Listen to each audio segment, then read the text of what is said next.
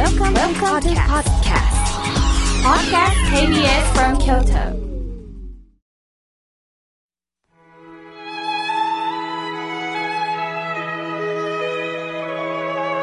改めまして僧侶の河村明慶です今日の法話のテーマは食事についてお話をします6月に入りましたね皆さんの体調はいかがですか？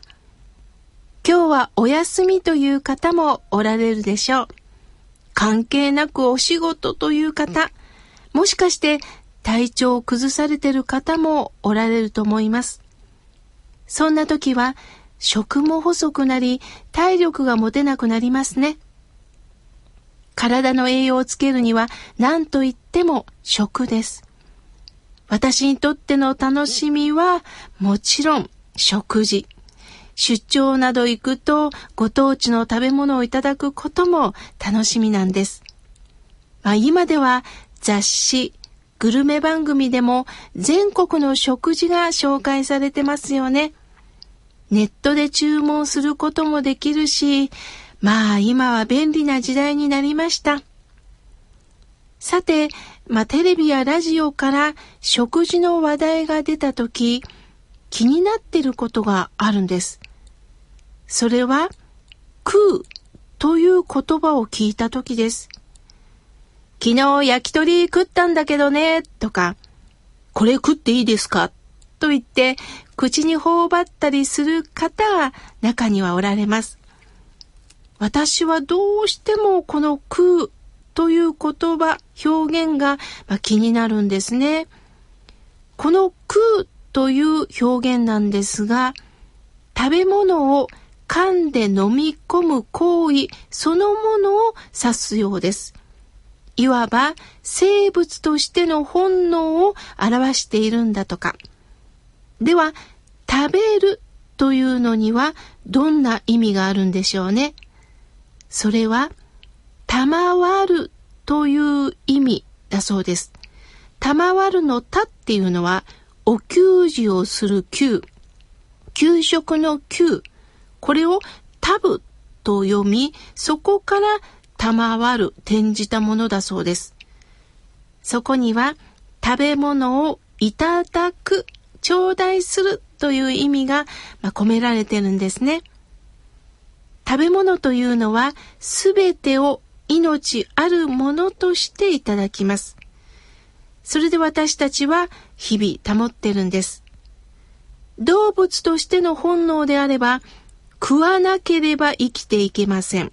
しかしその食べ物は何かといえば他ならぬ私とは別の命なんだということを知らなくてはならないんです。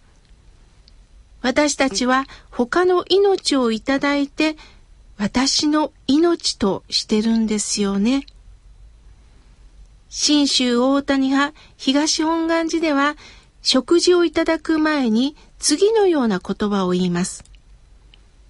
見光のもと、我今幸いにこの清く食を浮く。いただきます。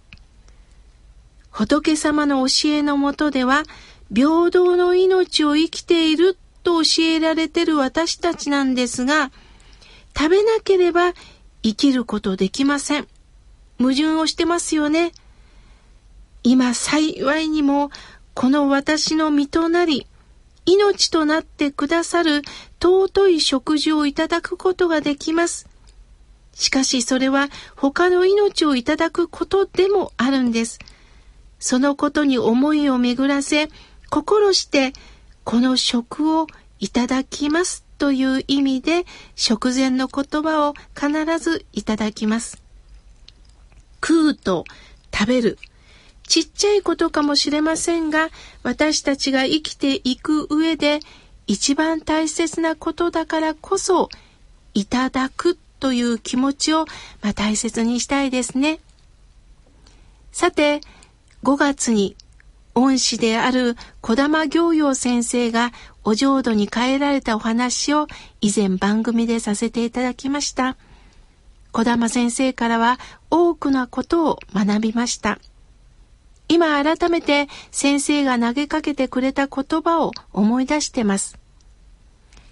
私は大谷専修学院という新種の教えを学ぶ学校へ入学しました。全寮制でしたから食事も共にいただきます。食堂職員という担当がいましてね、まあ、順番が回ってくると誰か学生がチーフになり食事を作ったりそしてお皿を洗うこともあります。小玉先生も学生と共に食事をいただくことがありました。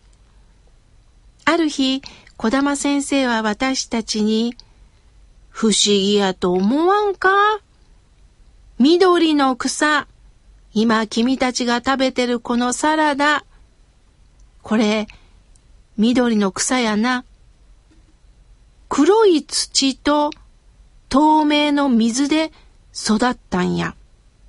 それが牛がその草食べると草は死ぬんや。